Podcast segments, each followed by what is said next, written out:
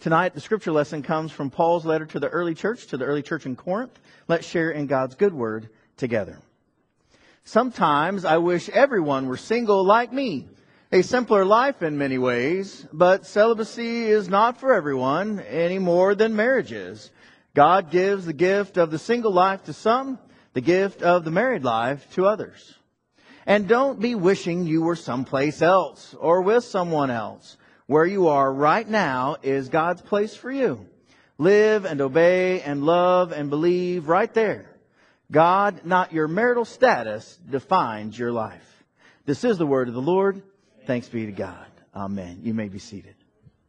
On Valentine's Day, churches all over the country will be filled in cities all over America. Starry eyed couples join hands, say vows, exchange rings, and make promises they have every intention of keeping, but with little to no preparation for doing so. They mean well.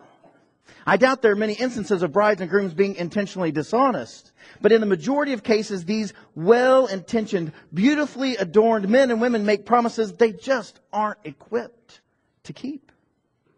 Chances are you've attended a wedding where you suspected this to be the case. You wished the couple well. But in your heart, you suspected things weren't going to turn out quite so well. You've witnessed couples making commitments you suspected they weren't prepared to keep. You bought them a gift at the wedding shower, but you saved your receipt.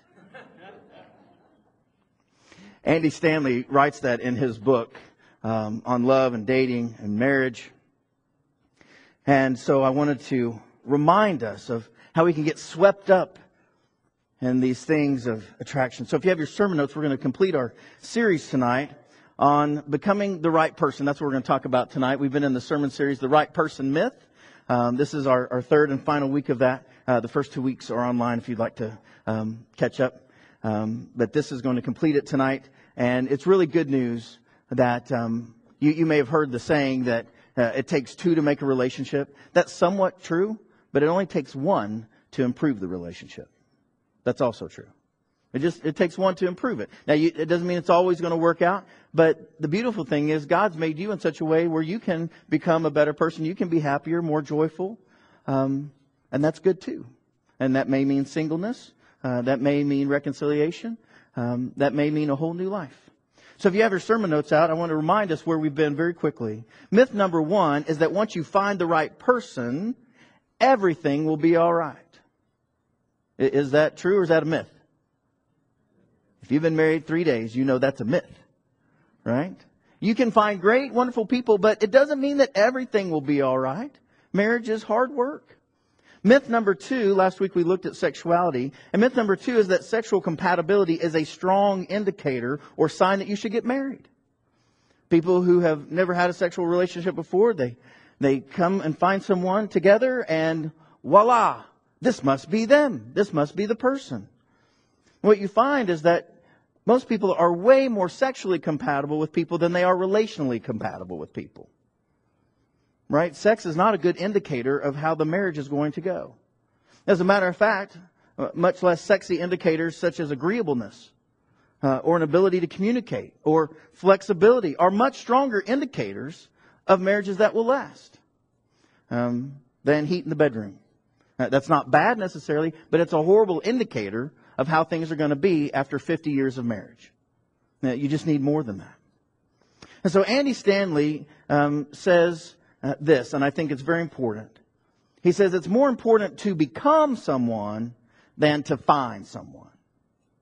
It's more important to become someone than to find someone. Will you say that with me? It is more important to become someone than to find someone. And then he asks this question Are you the person you are looking for is looking for? Are you the person that you are looking for is looking for? Are you preparing to be with that person? So, what makes the right person the right person? You see, looking for the right person, that's a great idea. I mean, Jesus says in the scriptures, look, seek, knock, that's fine, as long as you don't assume that finding that right person ensures that everything will be all right. Only Jesus can come and be with us in life that is sometimes all right and sometimes difficult. Even with God Himself, with us, life can still be difficult, but it becomes beautiful with the Lord with us. No mortal on the planet can make things right for you. So looking for the right person is essential, it's just not enough. And there's more to a satisfying relationship than finding the right person. So let's take a, a, moment to look at what it might take to become the right person. What makes the right person the right person? Now, there are a number of factors, and so we're at point one here. Um, I want you to think about a list of qualities uh, for your right person. Now, this may be the person that you're married with today. Um, it may be someone that you're looking for if you're single. I would remind us that in our culture today, more than half of Americans uh, living in our country are single. And so think about your list. Go ahead, and take a moment. Uh, what are the qualities that you really admire, want, and someone that you're going to spend time with? Whether that's your spouse, whether those are close friends. What are those sorts of values? Uh, is it beauty, intelligence, sense of humor, family, wealth, strength, faith, humility, their height? I mean, maybe you're just happy if the dude's tall. I mean, if that, that's you, that's you, but you need to know that. Um, what about their career? Do you have that kind of thing? You might even write some of those down. These are the, these are the things that are really important to me for the people that I run with in my life. Now, what's amazing to me is that so many people that I know, they have this list. We all have them. I mean, you have one. You may not say it out loud, but you have one. And, and what's amazing to me is people chunk their list for chemistry and physical attraction. They have a list, and then they say, wow, this person's really good looking, and we're really good together, so I've forgotten my list. And then it's a lot of pain and disappointment. And so think about your list. So don't abandon your list for chemistry or physical attraction. And then there's a, a little more pointed question. Think about your list for a second. How many of the above qualities that you're looking for do you possess today? Oops. You see, isn't it interesting that so often that the very things that we want and sort of even demand of our spouses or people that we're going to run with, they're not in our bag of tools. And yet we somehow expect that we'll attract or run with people that have all these things that we don't have in our life, that somehow they'll complete us. And that never happens. It just never happens. Like attracts like. And, and if, if you don't have any of these qualities that you're looking for, it's very rare that anyone who does have those qualities will be attracted to someone who has none of the qualities that they're looking for as well. Does this make sense to you? So you can actually make a big, huge, wonderful change and move in your life to become the sort of person that you're looking for is looking for beyond chemistry and attraction. But it's so easy to get stuck there, isn't it? Uh, our family loves the little movie Hitch, and um, Hitch is a, a sort of a, a, dating guru, and he, and he says uh, to this guy he's trying to help, he says, You know, you might be her last first kiss. You might be her last first kiss. That's very romantic, isn't it? And, and so much starts to ride on that first kiss. But friends, at that point, all sorts of trouble comes out. So one of the things I hope that uh, we begin to understand, and it can be very frustrating to people, is that your relationship will never be any healthier than you. If you really want a wonderful relationship, then you've got to get kind of wonderful yourself. Because otherwise you're dragging down the wonderful that you want. Does this make sense? So the relationship can only be as strong as its weakest link. And so if you really want a wonderful quality relationship, then there's work to be done uh, with all of us. Now, the other thing that happens is that we can't change anyone but ourselves, and only with God's help, even even with that. Um, I had the most interesting thing happen to me when I was preaching at my former church. I would get up and I would preach my guts out, and I would, you know, win people to Jesus, and I would I would say all these things and try to say all these helpful things to the congregation. And almost every Sunday, I would have uh, one of the uh, elder ladies of the church come up to me and we have the receiving line and she would shake my hand and then she would say this. She would say, Mark. I say, yes, ma'am. She says, that was a great sermon. I said, well, thank you so much. She said it was exactly what my husband needed to hear. It's too bad he wasn't here. I was like, oh no. You see, every sermon's a great sermon for someone else, isn't it? I mean, every sermon is that sermon that your nephew should hear or your niece should hear or your spouse should hear, but it's never for you, you know, because then you would actually have to change. And so I would, I would just, I was not brave enough to, to let her know that. But every sermon she ever heard was great for her husband who did not attend. I hope that you understand that, that this sermon is for you. It's for all of us as we try to live into a more joyful life and healthy relationships, whatever that may look like. So, if we can only really change ourselves and work on ourselves through God's help, uh, then what does that look like? Well, sometimes it can be frustrating. I'll have people come to me and they'll start to talk to me about their wife or their in-laws or their husband. And uh, one gentleman uh, said to me one day, he said, You know, Mark, I've been talking to you about my family and my struggles for over a year. And, and I'd really like some help with all these people giving me grief. And every time you just talk to me about what I'm going to do. He says, You've never once told me about what my wife needed to do or my this or that needed to do. And I said, Well, that's because you can't do anything about that. You can only do about yourself in your own life. That's just the way it is. So then people want to come and they want to talk to me about their relationship problems, right? They, they have relationship problems. Friends, couples generally don't have relationship problems. They don't. People have problems that they bring into the marriage. And then you have to deal with them. So if you weren't a very trusting person before the marriage, you're still not very trusting in your marriage, and that causes you problems in your relationship. Does it make sense? If you had financial woes before you got married and you brought them into the marriage, now you have financial problems in your marriage because you brought them in with you. Make sense? If you have pain and unresolved conflict that you bring into the marriage, well, now you have those mar- those problems in your marriage. It's not about the relationship; it's about unresolved pain, conflict, problems that both groups bring into the marriage. And so that that's something that we can all do something about. We can work on those very things that we have always struggled with in our life and those of you who've been with me very long know that I'm sold out on this. We are not very creative in our sinning. Most of us are one trick ponies.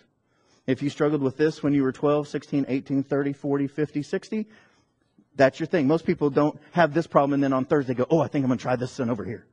Normally we just sort of struggle in the same areas. And so we can actually make headway on that as we give that to the Lord. And it's not our spouse, it's not our family, it's not our friends, it's not our job, it's not our church, it's not our country, it's not our president or the senator, whoever else. It's ourselves. And when we look at that, things can get better um, bit by bit. We have problems that we bring into the relationship, and the only person you can change is you. Andy Stanley says it much more eloquently and pointed than I can. He says, fix your pets, not your partner. Right? You don't fix one another. You just can't. And everybody who tries to fix your partner uh, is just really upset. And, and it's, it's bad. Every, the person who's trying to get fixed doesn't like it, and the person who's trying to be the fixer doesn't like it because they're not making a lot of headway. So, let's look back into first century. First of all, we just have to own this. Jesus wasn't married. Paul wasn't married.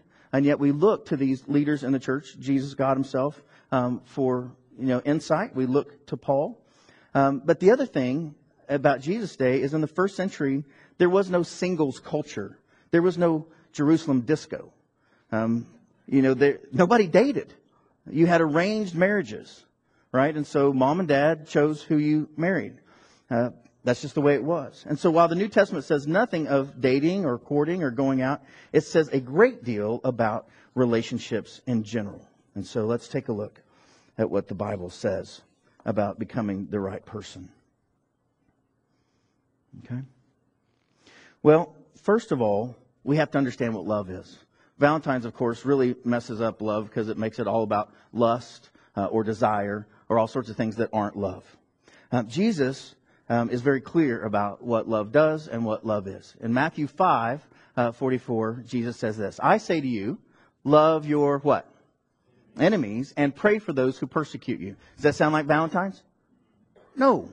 That's a very different concept of love. Love here is a verb. Say that with me. Love is a what?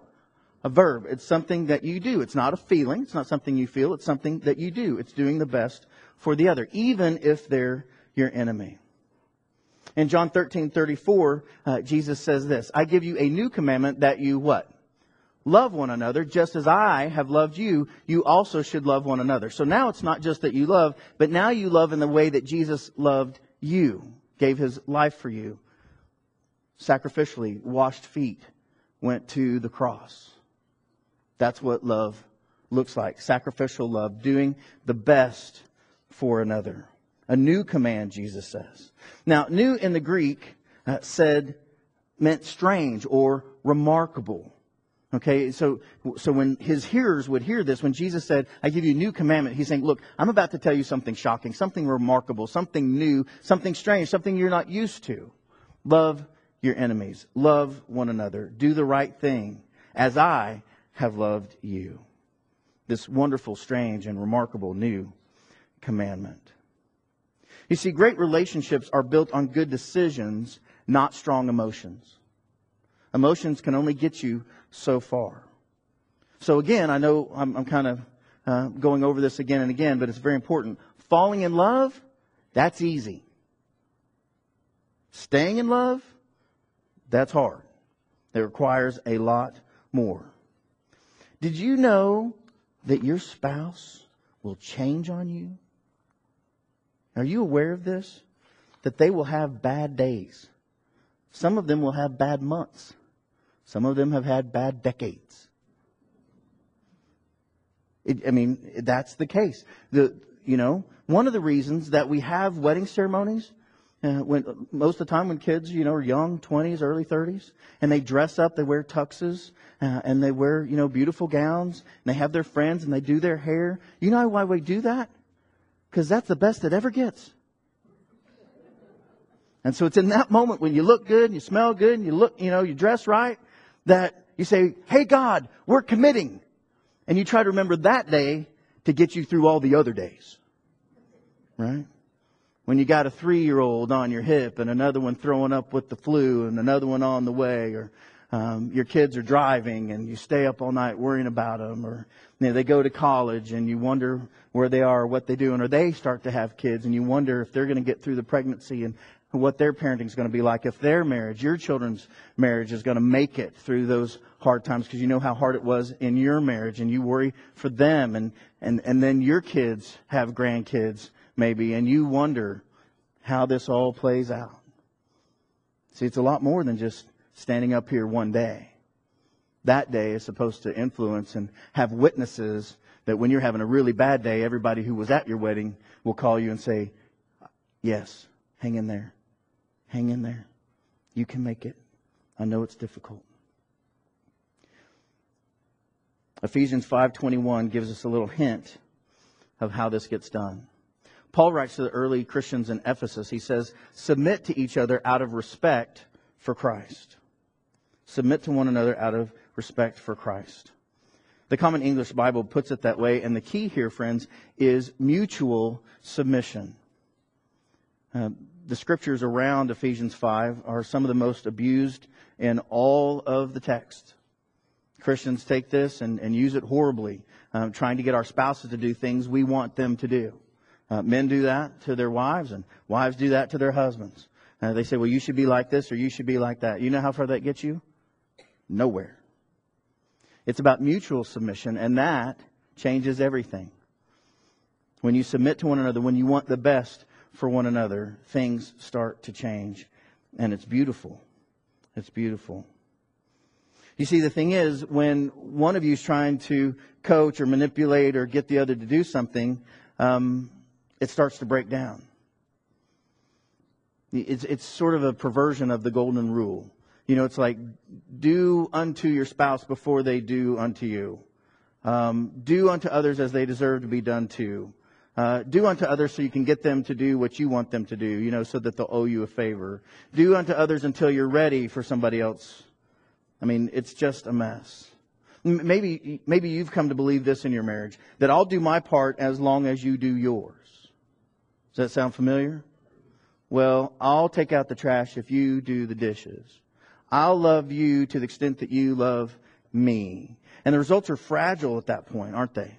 These transactional relationships, these contracts built on conditional agreements that leave both parties focused on the behavior of their partner rather on than on Christ or on love or what's best for one another or even best for the relationship.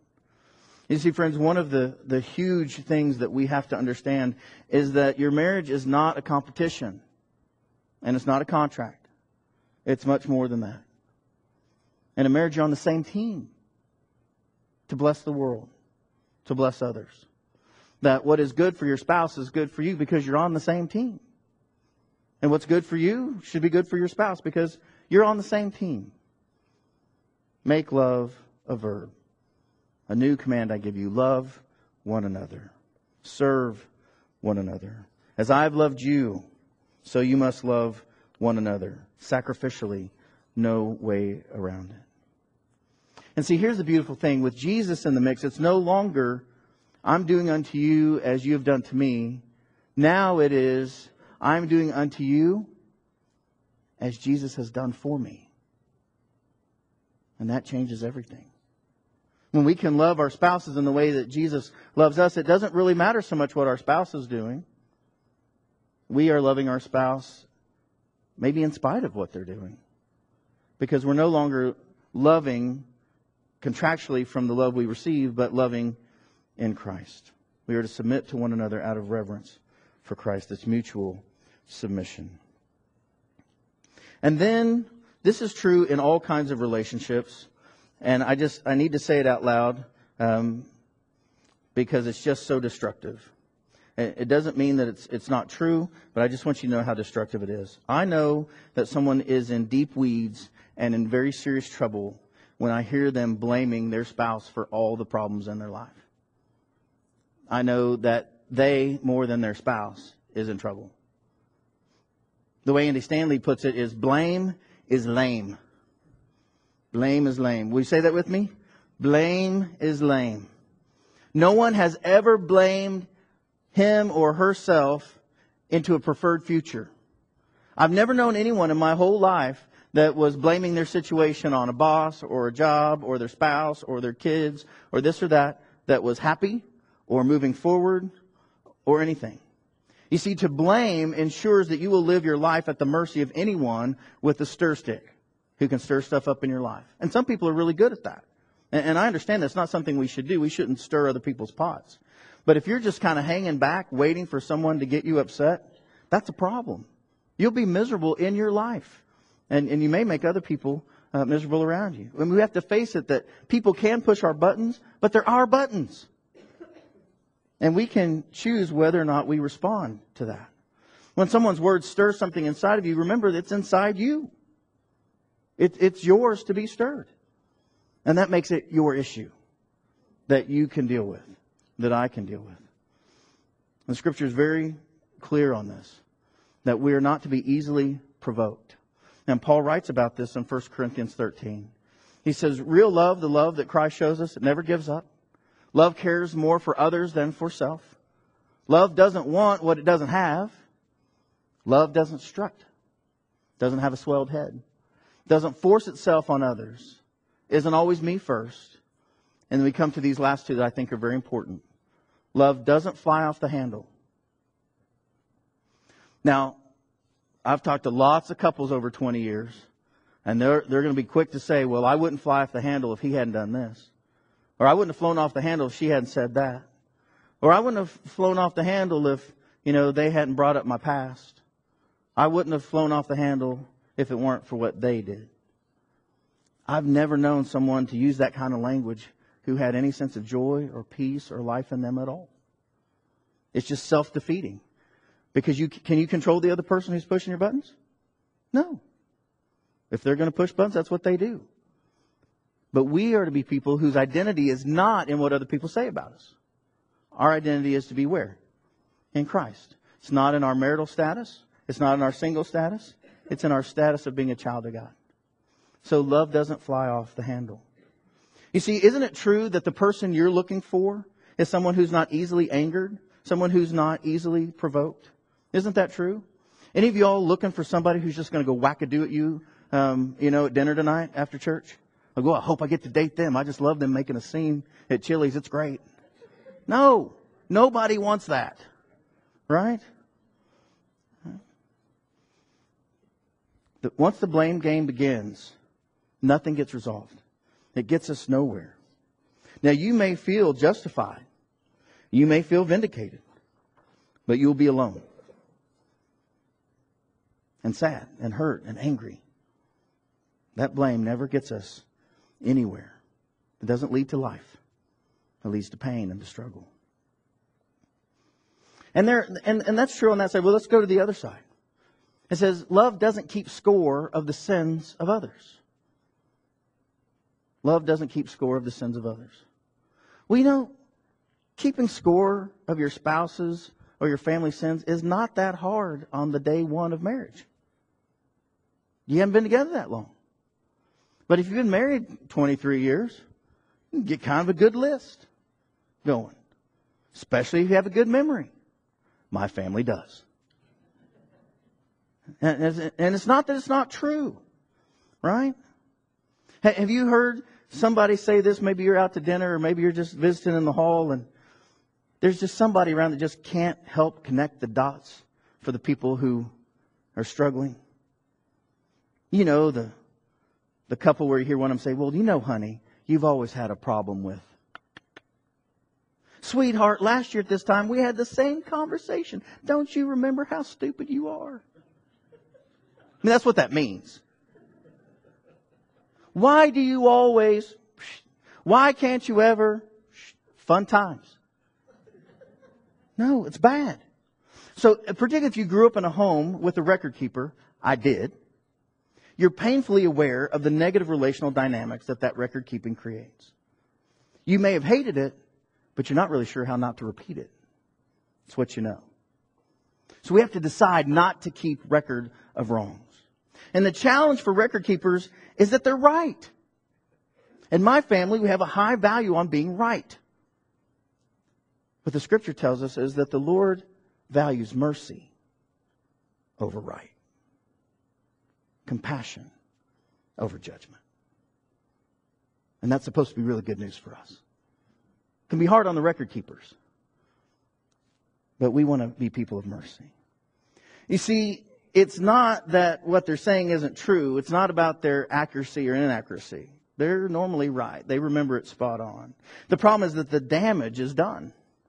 Rehearsing the past does nothing to alter or improve the future. Besides, we all know what we did in the past. We don't need to be reminded. Any of you all here, um, you know, really dig it when your family brings up all the stupid things you did in your childhood? You know, as a teenager in college, all the things that you didn't do. You know, when people come home from uh, you know, work or vacations or whatever, and they're like, "Oh, didn't I ask you to do the, hmm, hmm, hmm, the feed the dog, take out the trash, make your bed?" Da, da, da. All the kids they love that, don't they? Oh, this is great. See, we don't need to be fixed; we need to be loved. And you can have love with accountability, but it doesn't do us a, a, a lick of good to have a litany of all the things we failed to do in our life brought before us. I've never met a person on this planet that didn't have some awareness of their faults and the ways that they didn't measure up. People know that. They don't have to be reminded of it. They need help to get out of it. And that's who we're to be. So what else does the Bible say? Some things that are a little more positive. Well, in 1 Thessalonians 5, Paul writes to the early church in Thessalonica, he says, be thankful. Think about the person that you'd like to be with, the people that you want to run with. Rejoice how often? Always. Pray without ceasing. Give thanks in how many circumstances? All of them. For this is the will of God in Christ Jesus for you. That's great. Be thankful. Be thankful. Not entitled. Can you just kind of sense the difference of that? If you're with somebody and you do something nice for them, you don't do it so that they will thank you, but when they say thank you or they write you a thank you note, how do you feel? Awesome. You feel great about that. And, and you know, you take someone out to dinner and you're leaving and you go, hey, you know, it was great being with you. And they go, yeah, I've had better. You know what happens? You do not take them to dinner again. And they wonder, why am I always a one hit wonder? Because you're not thankful. Right? Be fun, hopeful, patient, and prayerful. Romans 12 12 says that. Rejoice in hope. Be patient in suffering. Persevere in prayer. A big one. Be responsible in your finances. Be responsible in your finances. Romans 13 says this Pay to all what is due them. Pay your taxes, people. Right? Revenue to whom revenue is due, respect to whom respect is due, honor to whom honor is due. Owe no one anything except to love one another, for the one who loves another has fulfilled the law. Be truthful and be reconciled quickly. Paul writes this to the folks in Ephesus.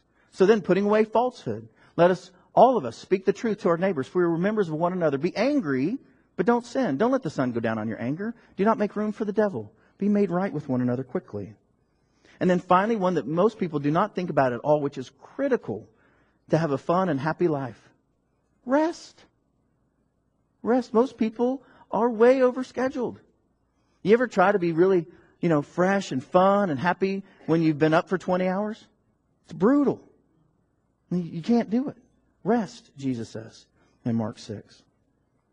So, as an action step to prepare ourselves to become the people that the Lord wants us to be, um, I know that I've, I've asked this of us before, but I'll try it one more time here. Train yourself now, tonight, when you're having a conversation, not to have the last word. Just refuse to have the last word. Tell someone you love them, be at peace, and regardless of what they say back, just let it be. Let the Lord God be your justifier. You know how awesome that would be if if everyone just knew that you were a person of love and peace and kindness and you allowed others to have the last word. Another great discipline in our life as we become the people God wants us to be is to choose never to hurry again. It doesn't mean you might not do something quickly, but you just, that hurry has a big piece of anxiety in it. Just, I'm just not going to hurry anymore. I'm going to try to do my best to be on time where I'm supposed to be, but if I'm not, I'm not. And I happy to pay the consequence. Be at peace. And then pray that God would take control of your life. Let it be with me according to your will. And you can do this because we remember what Paul says in Ephesians 3 20 and 21 that God is for us. Paul writes this Now to him who by the power at work within us is able to accomplish abundantly far more than all we can ask or imagine. God is for you, He loves you, and He's ready to do more for you than you're even ready to accept. To him be glory in the church and in Christ Jesus to all generations forever and ever. And the church says, Amen, amen. Let's pray. Lord God, we thank you that all of your commands are covered promises, blessings to make our lives rich and wonderful, full of peace and joy, compassion and mercy. We ask that you would not only pour those things upon us, but that we would also share them with others. And as we share your goodness, your grace, your mercy, your compassion with the world, we thank you that you've created the world in such a way that more often than not, those things are shared with us as well. And we thank you, Lord, that you've taught us to love others not as we've been loved, but how you have loved us. So we ask that you would fill us with your love and your power and your grace that comes through your Holy Spirit and your Son, Jesus Christ, who taught us to pray, saying, Our Father, who art in heaven, hallowed be thy name. Thy kingdom come, thy will be done, on earth as it is in heaven. Give us this day our daily bread, and forgive us our trespasses, as we forgive those who trespass against us. Lead us not into temptation, but deliver us from evil. For thine is the kingdom, and the power, and the glory forever. Amen.